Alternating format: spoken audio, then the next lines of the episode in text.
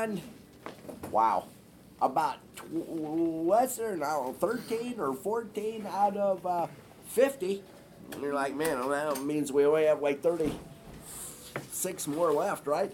So we have some good stuff coming, but Ro- uh, Romans 4 here, unbelievable. We are in justification, and um, a couple weeks ago, before we took um, Easter off, we had finished on 27 to 31. Grant's going to come back to 26 uh, for us here in a second. But um, before we pray, um, Josh, I ask you to pray for us, but let me read 27 um, and 28, which I never knew this until about 30 hours ago, really matches up well or is introduces verses 1 to 8 in chapter 4. Okay, so let me read 27 and 28, uh, and then 1 to 8 in chapter 4, and we'll get busy.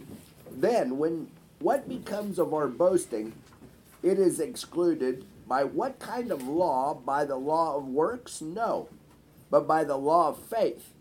For we hold that one is justified by faith apart from the works of the law. And for the next ooh, four or five weeks, are we going to hear this over and over and over from every angle conceivable? And this is, is just such a great truth, and he is going to pound this at us. And now he's going to prove it today. He's going to prove it by two Old Testament heroes, Abraham and David. Listen to the about these guys, chapter 4, 1 day. What then shall we say was gained by Abraham, our forefather, according to the flesh? For if Abraham was justified by works, he has something to boast about, but not before God. For what does Scripture say? Abraham believed God, and it was counted to him as righteousness. Now, to the one who works, his wages are not counted as a gift, but as a due. And to the one who does not work, but believes in him who justifies the ungodly, his faith is counted as righteousness, just as David also speaks of the blessing of the one to whom God counts righteousness apart from works. Blessed are those whose lawless deeds are forgiven and whose sins are covered. Blessed is the man against whom the Lord will not count his sin. Josh, would you pray for us? And then Grant, we'll let you get to work on 26 for us or 5. Sure. Dear Father, thank you again for the chance to open up your word and study it. Lord, help us to know it more deeply. Lord, I pray that our study today would greatly honor and glorify you and help these truths to sink down into our hearts and um, align our worship to you properly. And I ask these things in Jesus' name. Amen. Amen. Grant, can I interrupt you before you start? Please do. Yeah, no, please do. The, um, here's, I think, uh, just a, a truth that I hope we really enjoy today. To whatever degree we have understood Romans 1 to 3, the depravity of our, our own heart, to whatever degree we get that, and maybe to whatever degree you have been convicted of the sin that you have committed this week, that is to what degree you are going to enjoy this incredible news today. Because the news, the good news, will only be enjoyed, I think, as much as we can understand that bad news. But if you and I begin to grasp where we were apart from Christ, hostile, couldn't submit to God's law, didn't submit to God's law, indeed we couldn't we couldn't please God in any way. And then today you see where you are because of what Jesus did in the imputation of that righteousness. I think you're going to be thrilled beyond recognition and you're going to be such a new bird this week that people are going to be wondering what really happened. Uh, you know, about 2:15 on a Sunday. Start us off there, Grant. Yeah, so I was just going to take us backwards. Um, you know, I was going to apologize to take us back to propitiation, but I'm not really that sorry. Boice calls it the um, the forgotten doctrine, and it was so important to me because it's just been connecting so many things. Uh, but we kind of skipped over this verse when we were going through these, and when we're walking through, you know, 21 through 31. There's so many just diamonds just laying around that when we when we stumble upon a gold nugget like this verse, we kind of just passed it by because we were talking about justification and redemption and propitiation. But this um, maybe starting in, in verse 24, uh, through the redemption that is in Christ Jesus, whom God put forward as a propitiation by his blood to be received by faith. This was to show God's righteousness because in his divine forbearance he had passed over former sins.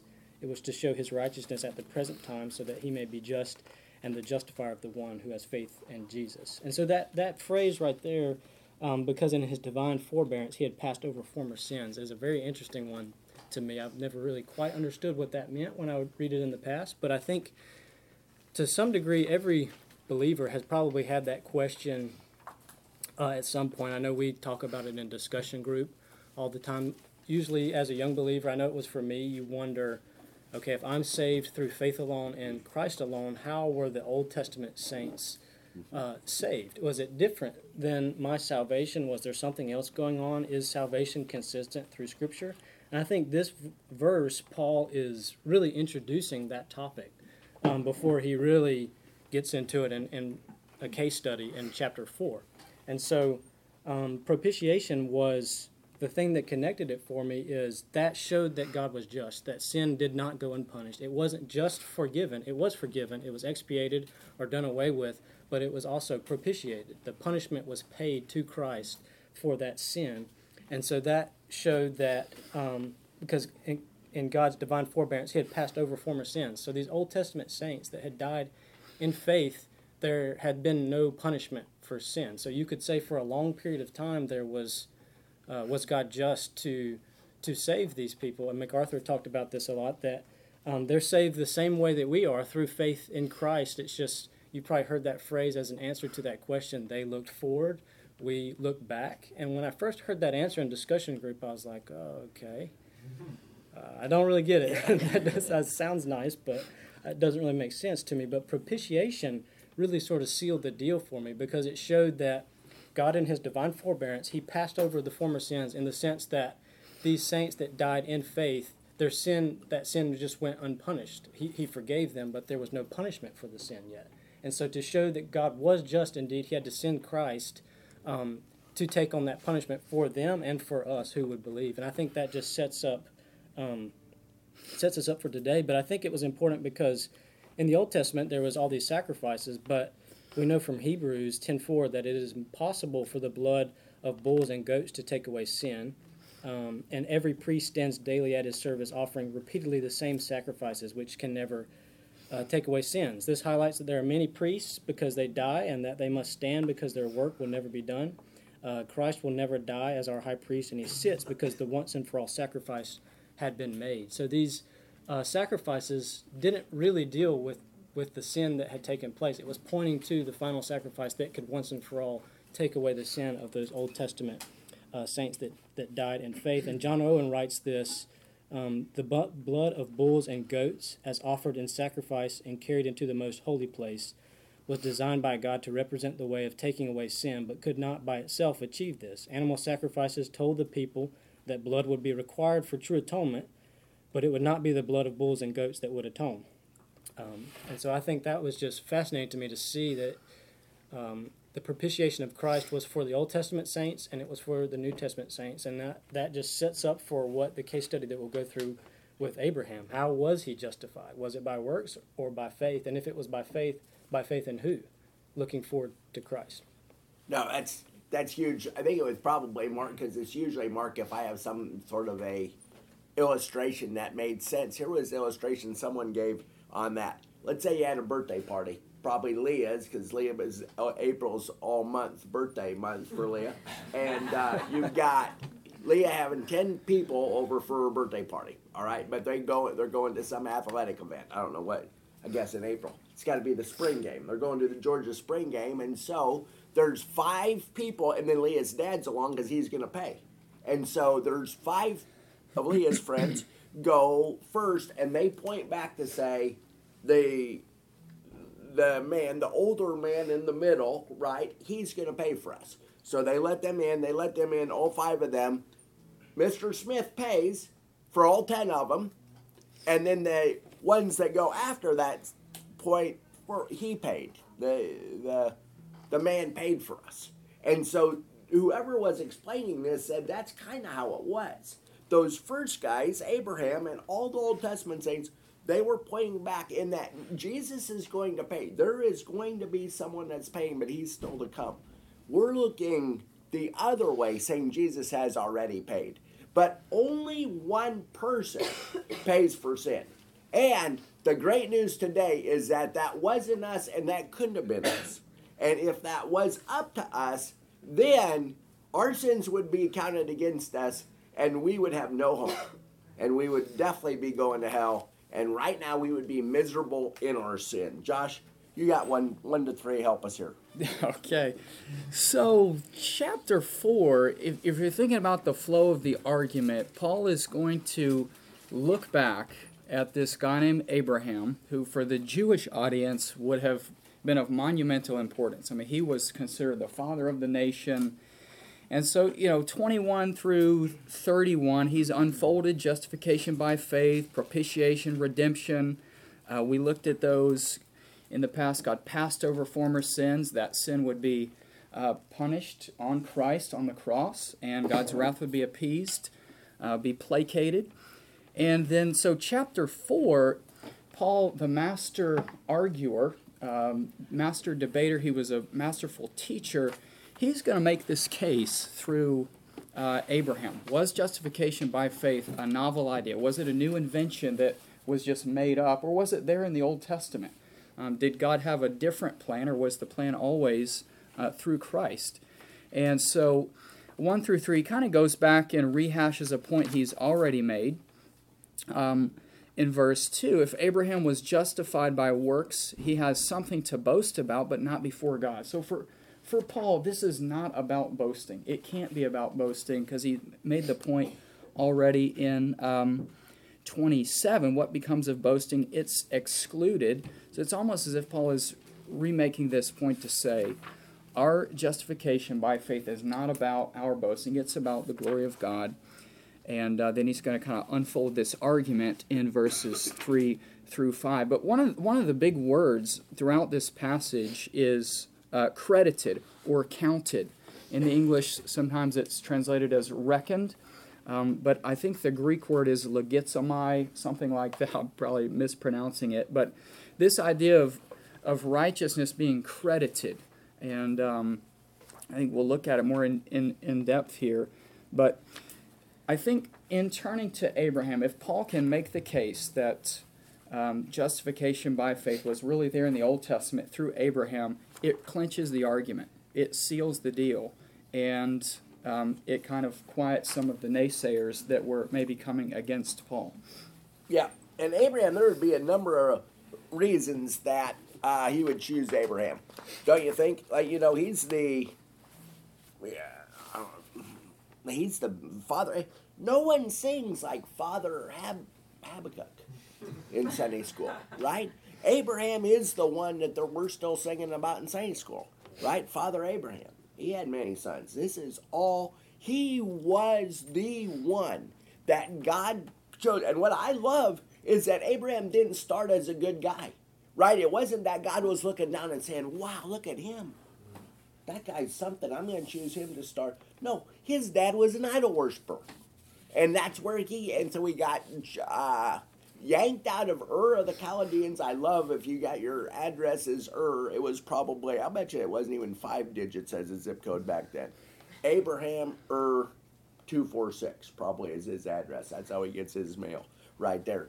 Uh, Uz, Uz and Ur, those are my favorite two, uh, I think, addresses in the in the Old Testament. But you got him coming from Ur, and he believes God, right? That is, show and we need to probably get to Hebrews 11, even though we have three hours of stuff. We probably need to read about him in Hebrews 11. Why, in what way did God, did Abraham show faith?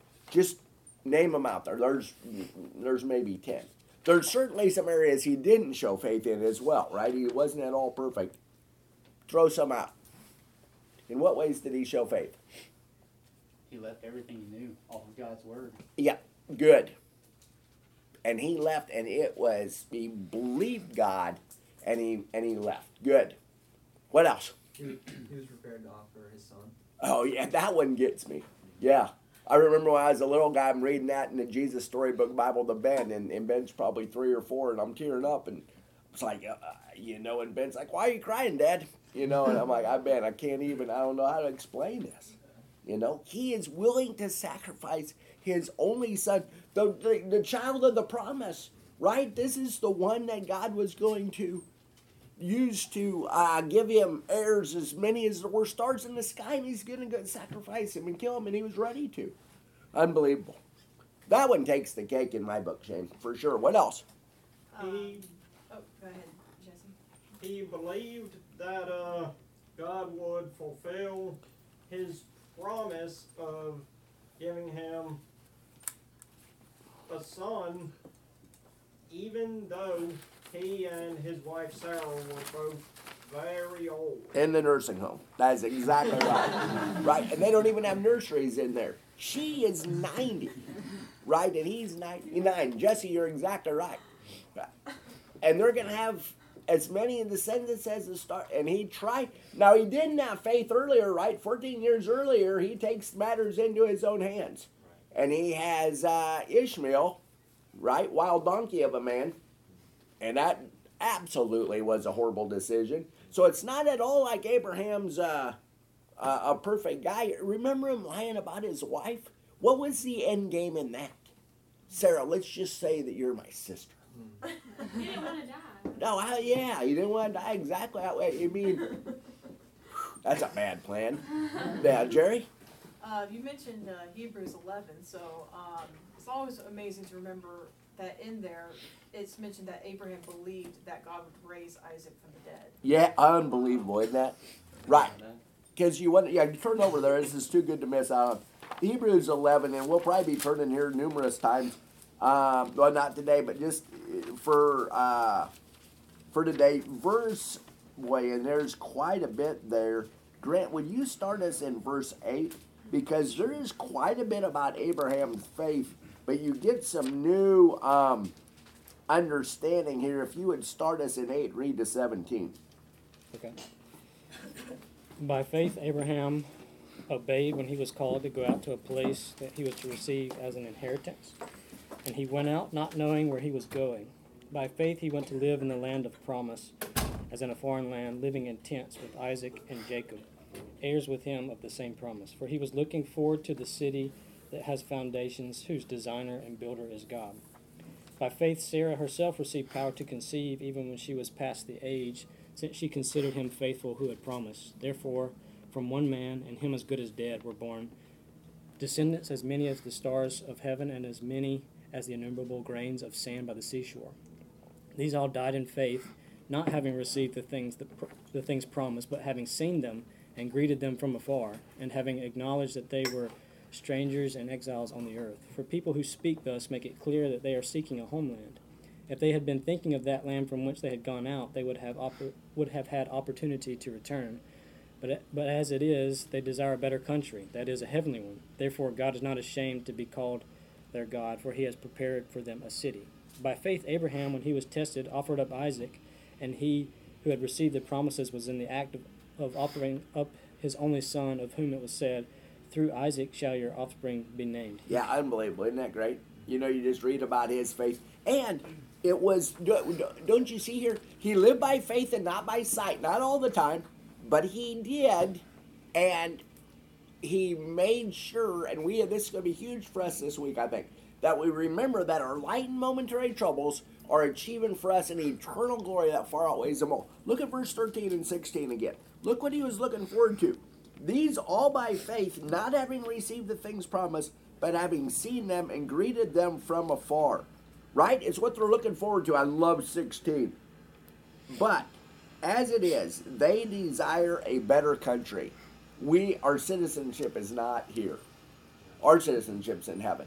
That's the better country. And that will determine whether we can live by faith or not this week. Right? If we're living by sight, if this is our country, then it's going to be a rough week. There is a lot of bad stuff going on in, in around us, in our own lives, our own sin, everybody else's sin. But if our eyes are fixed on Jesus, if our eyes are set on things above, if we have fixed our eyes not on what's seen but what's unseen, then we can live by faith. Right? That's that that's that idea. That's the Second Corinthians 4:16 through chapter 5 verse 10. That whole idea, Colossians 3, 1 to 4. We've got to look ahead. We've got to look forward. So when you go back, um, kind of in review here, go back to Romans 4. Paul is thoroughly now convinced us that God's righteousness is imputed to us only through justification by faith. Right? He did that in chapter 3. So the next step now is his argument. He's going to give us a clear, clear precedent from these two Old Testament heroes, Abraham and David, and show that justification is by faith in God alone. And that there is only one way of salvation, like Grant said. Old Testament saints saved through Jesus, that they were looking forward to. New Testament saints and us today saved by looking back to our Savior. He's the one who paid. I love how clear this is. There is a prerequisite to salvation in verse 3. What is it? Well, really, verse 4. 3, 4, 5, all of them there.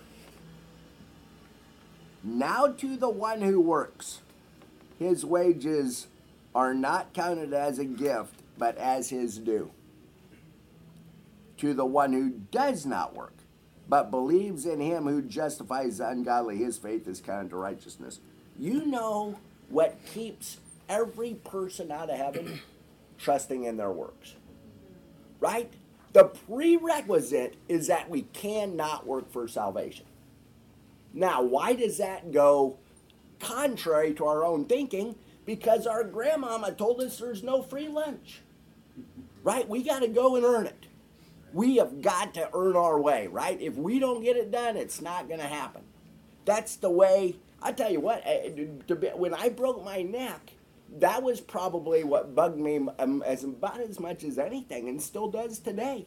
Is that I just can't do anything, right? It was just I just was laying in bed flat, and I couldn't do anything, and it bugged the stew out of me because I wanted to be independent. I wanted to put my own socks on. I wanted to do everything that I, you know, felt like I once could do. And I think that bites us spiritually too, don't you? Like we feel like, no, no, no, no, I've, I've got to add something to this. I imagine it's our pride. Shane, you've camped in chapter four here a little bit. What? Do you have some stuff on that? Is that, are you, are you saying that you probably lean that way? That that's part of our issue? I would definitely say so. Uh, the pride that we feel that we have to we have to make ourselves look good to our community of, of fellow believers, uh, to our pastors, to our elders, make ourselves like study the word not to know God better, but Yeah. but to look more righteous to others around us, or go to church events and volunteer not because we're doing service unto God, but just to make you know make ourselves look mightier. Yep. And that is religion. And that sends us to hell. If that's what we're counting on, there is a 0% chance, according to verse 5, that that will get us there. That is the one thing that will absolutely send us to hell, would be to count on our works. At all. 1%, it's not a 80 20 deal. It's not a, like, I got to add a little bit. I've got to trust Christ, and whatever you say after that word and is you we've got to get out of that thinking. And I think it's unnatural for us to think that it's by faith in Jesus alone, because I bet you it's a blow to our pride. Zach, y- y- y- could you tell us about Jittery Joe's Bible study starting Zach Wood last week? But I want to hear, I want to hear about this because this was Shane's brainchild. Shane's brainchild. Shane, you started this in January with some old roommates. The- the- Yes. Okay, and this was a Roman study that started with like just three or four of you guys, and now it's about ten or so. Uh, I went over spring break and we took up the whole center of the Jittery Joe's, but going through Romans and Zach, you taught Romans four, right? So we got a resident Romans four theologian in the house here for Yeah, yeah, four yeah. and five. Zach, what what did you when you studied this? What were the highlights? Tell us what you really got out of this. Because is it not just fascinating the more you think about it? It is, um, and you guys have covered it these two verses are so clear that MacArthur in his study Bible provides a definition of faith using these two verses as like faith is when you cease to try to earn God's favor through like meritorious works. Um, and this kind of after the study, um, I kind of kept digging into the works. And if you like pull the thread on works-based faith, it just falls apart. Like it doesn't work. Um, you, you can't make provisions for your past sins. They've already happened. Fallen creatures can't live up to the divine standard, which is perfection. Um, and then this one like really hits home. I feel like for everybody. If we say that we can earn salvation, then Christ's death was pointless. Yeah. Um, That might be the biggest of them all, do you think? yeah. Who? And then all of this, you know, if, if we had a part in our own redemption, then our glory would eclipse God's glory. Yeah. Like we try to take His glory anyways. If we had like a part in it, for sure we would take it. So talking about that boasting. Mm-hmm. Yeah. Zach just laid them out for us. MacArthur puts it um, for the reasons that sinful man cannot save himself. And, uh, and this is exactly what Zach's saying. First, because his sin is incapable of reaching the divine standard of righteousness. Second, no matter how generous, sacrificial, beneficial his works might be, they could not atone for sins. Third, if man were able to save himself, and Zach's so right here, then Christ's atoning sacrifice means nothing. Fourth, as um, has already been talked about a bunch of man could save himself only god's glory would god's glory would be eclipsed so exactly you're exactly exactly right did you well we may come back to you to six to eight do you have a nugget or two from six to eight Maybe. maybe all right we may I, we I do. okay good i'm, I'm glad we'll we'll we'll get there soon Shane Got- might too. yeah, Shane might too. I think it's exactly right. Um, would you guys anything else there? You're talking about counting, crediting. Yeah, and hopefully Grant will explain for us what exactly Abraham believed. But his belief, there, verse uh, 3, for what does the scripture say? Abraham believed God. What exactly he believed, Grant's got us covered, maybe. But um, he believed God and it was counted to him as righteousness. So this word counted is uh, a bookkeeping term, it's an accounting term. It's to mark down to one's account what's already there. And uh, as I mentioned before, some other words that are used in the English that get at this idea is to reckon, uh, to impute, to credit. Um, Boice put it like this it's to move from one ledger to another. So to be counted as righteous, what happens is Christ's righteousness is taken and deposited in our account. And our uh, account of sin is given to Christ, where he takes the punishment for that on the cross. Um, and this takes place in an instant. Justification happens in an instant. One second we are bankrupt, and then the next, when justification happens, we have the full riches of God's grace in our account. And I think that's what you're getting at. That is Infinite, sideways eight amount of righteousness. uh, amazing news ever. No, it's it's incredible. And in chapter six, if we get there in a couple months, is going to say, okay, how do we live because of that? Right, right, right now, he is going to firmly establish that that's our position, that that's our position. Positionally, you have been declared righteous. You're not righteous practically.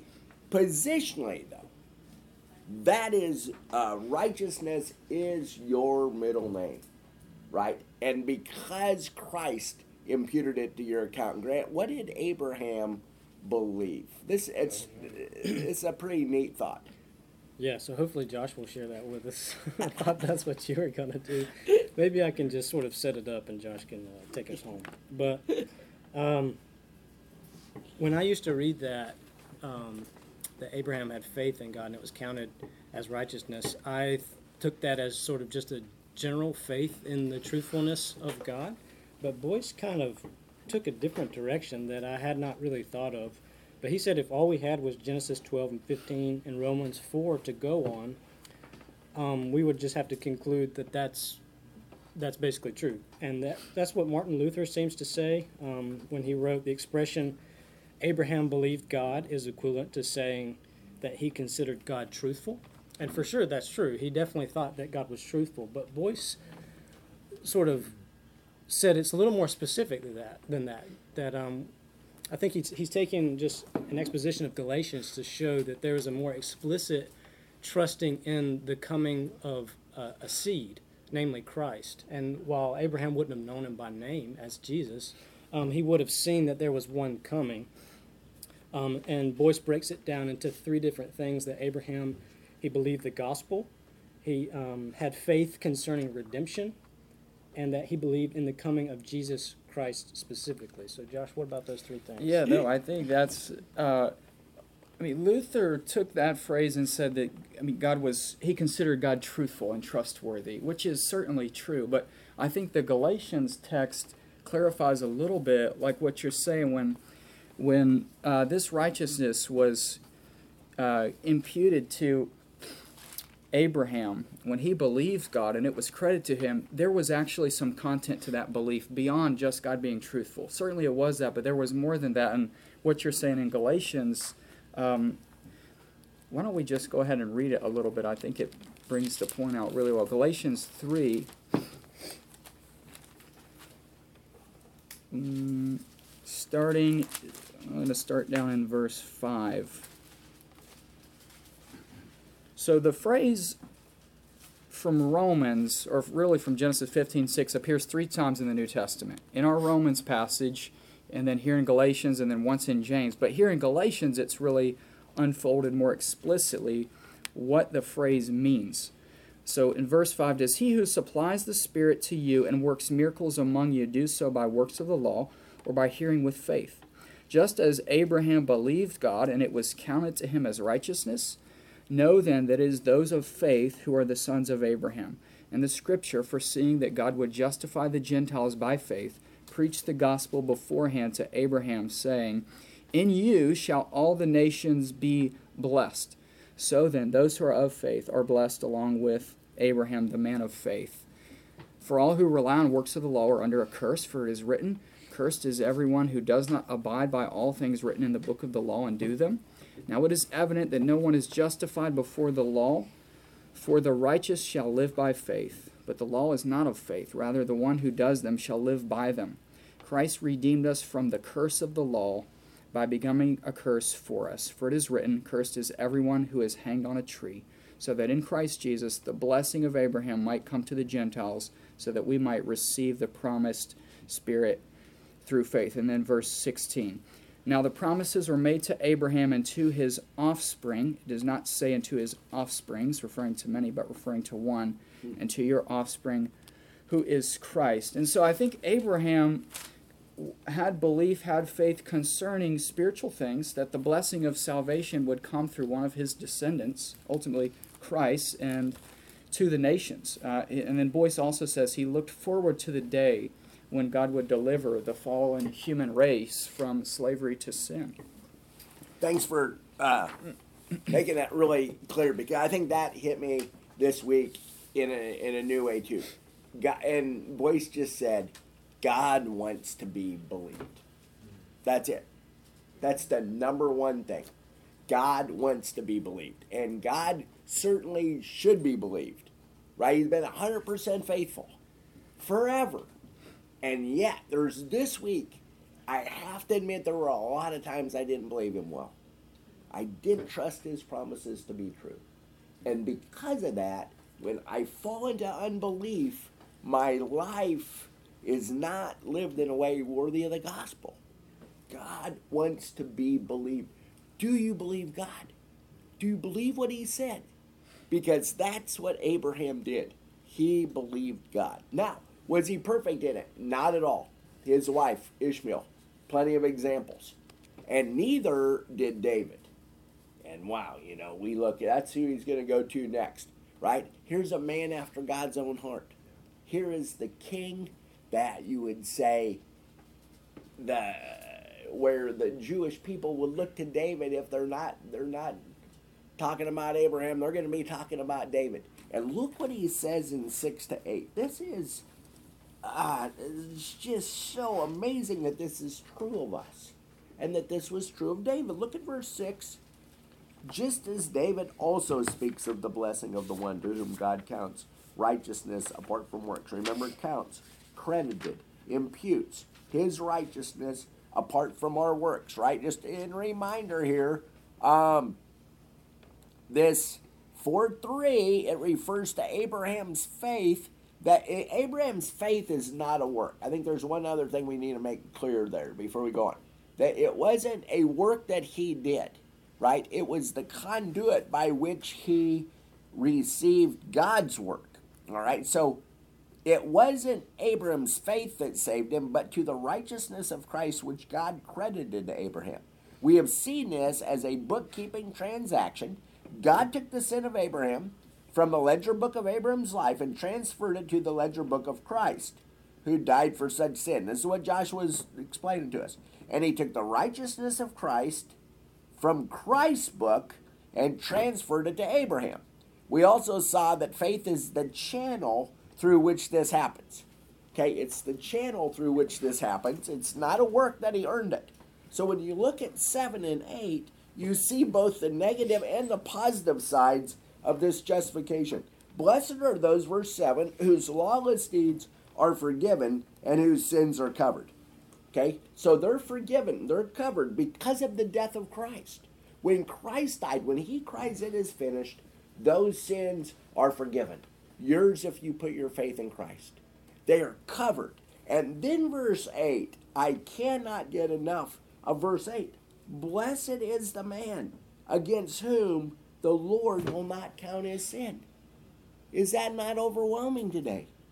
If you had a list of your sins, if you could go into a computer and read through the list of your sins, if I could do that, of the 56 years of sins, I would read, I would miss all of Sunday school for the next six years in reading.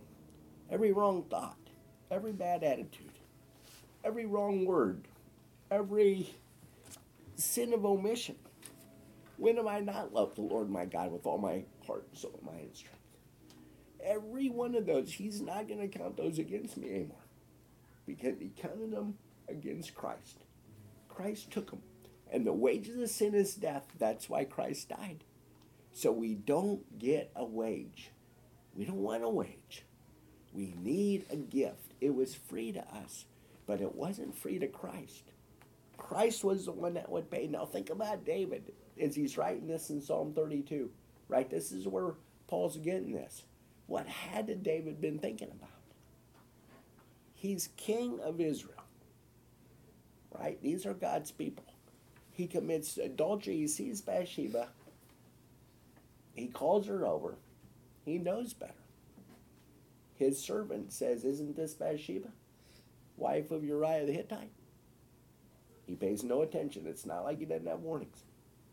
He sleeps with her, will not immediately confess his sin, kills her husband Uriah, and it's not until Nathan prophet comes and says, gives this story of all of those sheep that that David had, and yet he stole the one sheep that he did not have, the rich man and the poor man. And David is realizes, uh oh, I've sinned. So you think about this sin. And David then says, God's not counting those sins against him.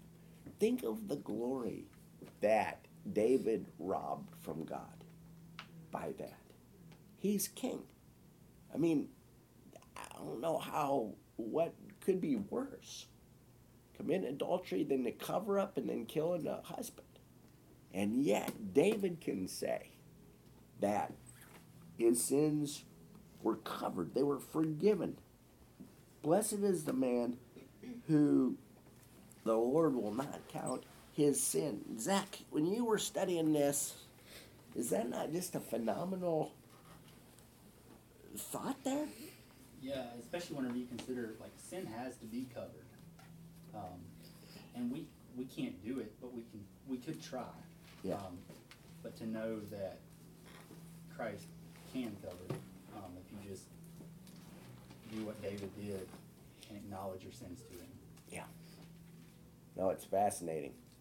When you think about that, how should this be life changing? Just throw out some things. What? How should our life be different starting right now if we really remember that? Verse 8 Blessed is the man against whom the Lord will never count his sin. What would be different in your life if that's what the number one thought was? Going forward. Probably joy Yeah. and intentionality about not doing things that dishonor God Good. because of what you've been given. Thomas has two great ones there. Wouldn't it be just an overwhelming joy? Yeah. That what we're not getting, what we deserve, and then also a a deep conviction that I do not want to sin against the Lord, right? And He's going to certainly get to this with two very pointed questions in chapter six on that very well. Good. What else? I think it's boldness to share your faith Yeah. because it's a gift. Yeah. Good. It's a gift, right? We would not boast. How many times have we been warned here? If we're boasting about it, then we Don't understand. it. Yeah. I was convicted this week that I'm not sure I understand this as well as I thought I did. Good. What else? Gratitude. Gratitude. Yeah, just an overwhelming gratitude. Right? Coach Krause has reminded us don't delay gratitude. Over and over, that's been a mantra that he's brought to our school. We need to be grateful. We need to be grateful. And let's say your circumstances are horrible. Right? Let's say you have the worst circumstances of anybody in North America. Your sins are not counted to you anymore. Is that not overwhelm any circumstance? I think. Any thoughts on how we should be changed? This was a quote from Boice. He says, The world offers all its blessings. He's contrasting David saying, Blessed is a man whom the Lord doesn't count iniquity. I think if you put all the world's blessings, material and immaterial, on one side of a scale, it wouldn't outweigh the blessing we have in Christ that our sin has been removed. It's not counted against us, it's been covered. And um, I think that just helps our worship to truly be aligned on Christ and not to go after other things. For sure. Good, Grant. I don't. I mean, that is, is really good news. Yeah. I think when I think about that, I- I should be intensely happy.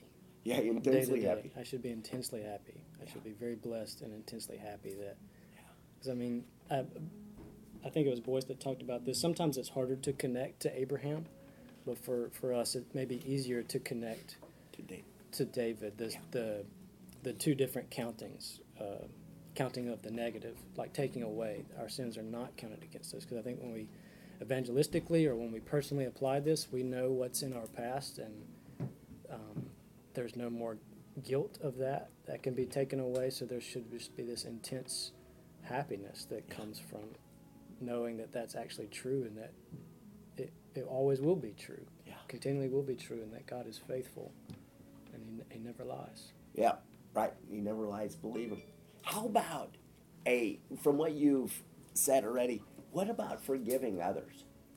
Right. You remember the uh, where the the man was forgiven for a huge sum of money in the parable, and then he was a little chintzy about forgiving his buddy that owed him a little bit.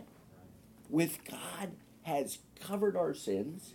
He is never going to treat us as our sins deserve. How could I ever hold someone else's sin against them? Right?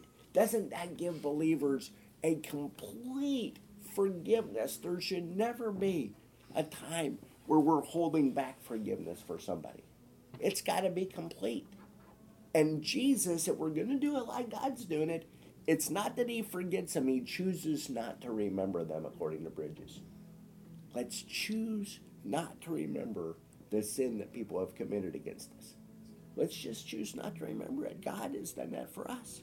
How could I hold that against somebody?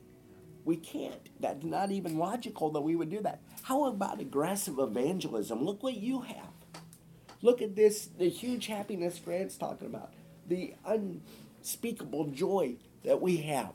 Others can have that. Others that don't have that today can have that. Tell them about Jesus. Tell them what you have.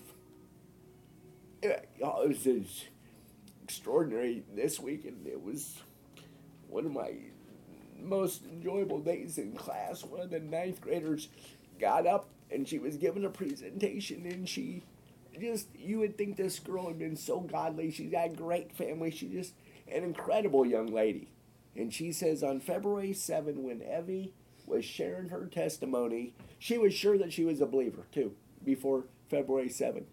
Evie, another ninth grader, shares her testimony about how God has dramatically changed her just a few weeks earlier.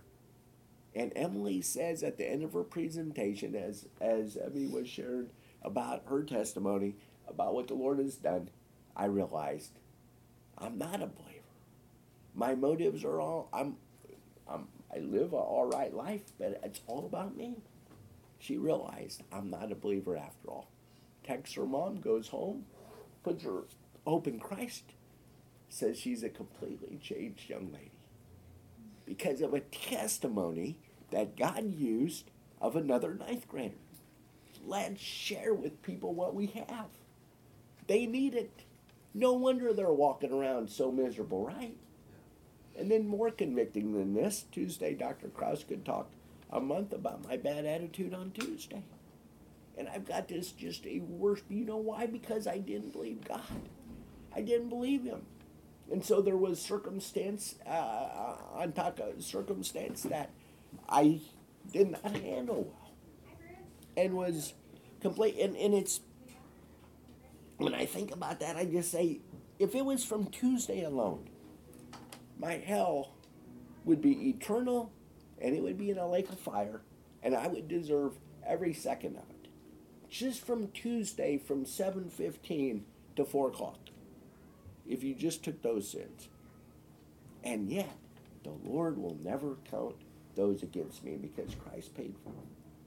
And so you, we can I plead with us, we cannot be the same. We can be the same if we believe this. Why would we believe this? Because it takes it's by faith that we live. This is true. Like I, I texted these guys a little earlier, it's like this is all too good to be true. But you know why we believe it? Because it is true.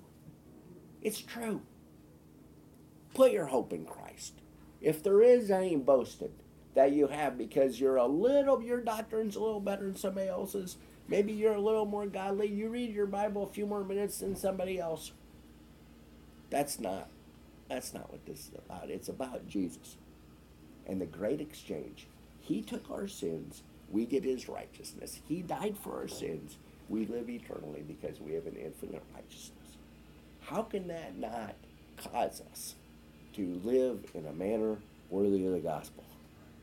Grant, could you pray for us? Sure.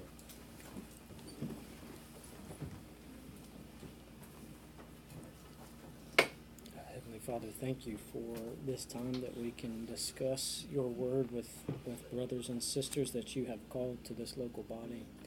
Father, thank you for this church and all the wonderful stories of how you uh, and your sovereignty brought each person that is here today. Um, Father, I pray that you would continue to grow this church and that it would stay true to your word. Father, we're so thankful for what we have read today in chapter 4 of Romans. We're so thankful that you don't count our sins against us because of what Christ has done, uh, the punishment that he took on the cross for those sins. Father, we're so thankful. I pray that we would not be the same as we as we leave here today, that there would be a work of your Spirit in our heart and that it would um, sear these words there and that we would come to know what it truly means that our sins are not counted against us, that we would have intense joy and happiness, and that that would change um, how we live in an ungodly world, and that we would um, be intense lights for those that don't know you, Father, and that we would live differently because of the truths uh, that are found in your word. And I pray this in Jesus' name. Amen. Amen. If you get a chance, read in one sitting, probably take 15 minutes, 321 to 521. Read chapter 321 to 521 and justification. See how thorough he is on how completely free and impacting justification is. And when we become convinced that's our position, our life will be different. If you can do that this week, Lord willing, we'll be back uh, next Sunday at 2. Thank you.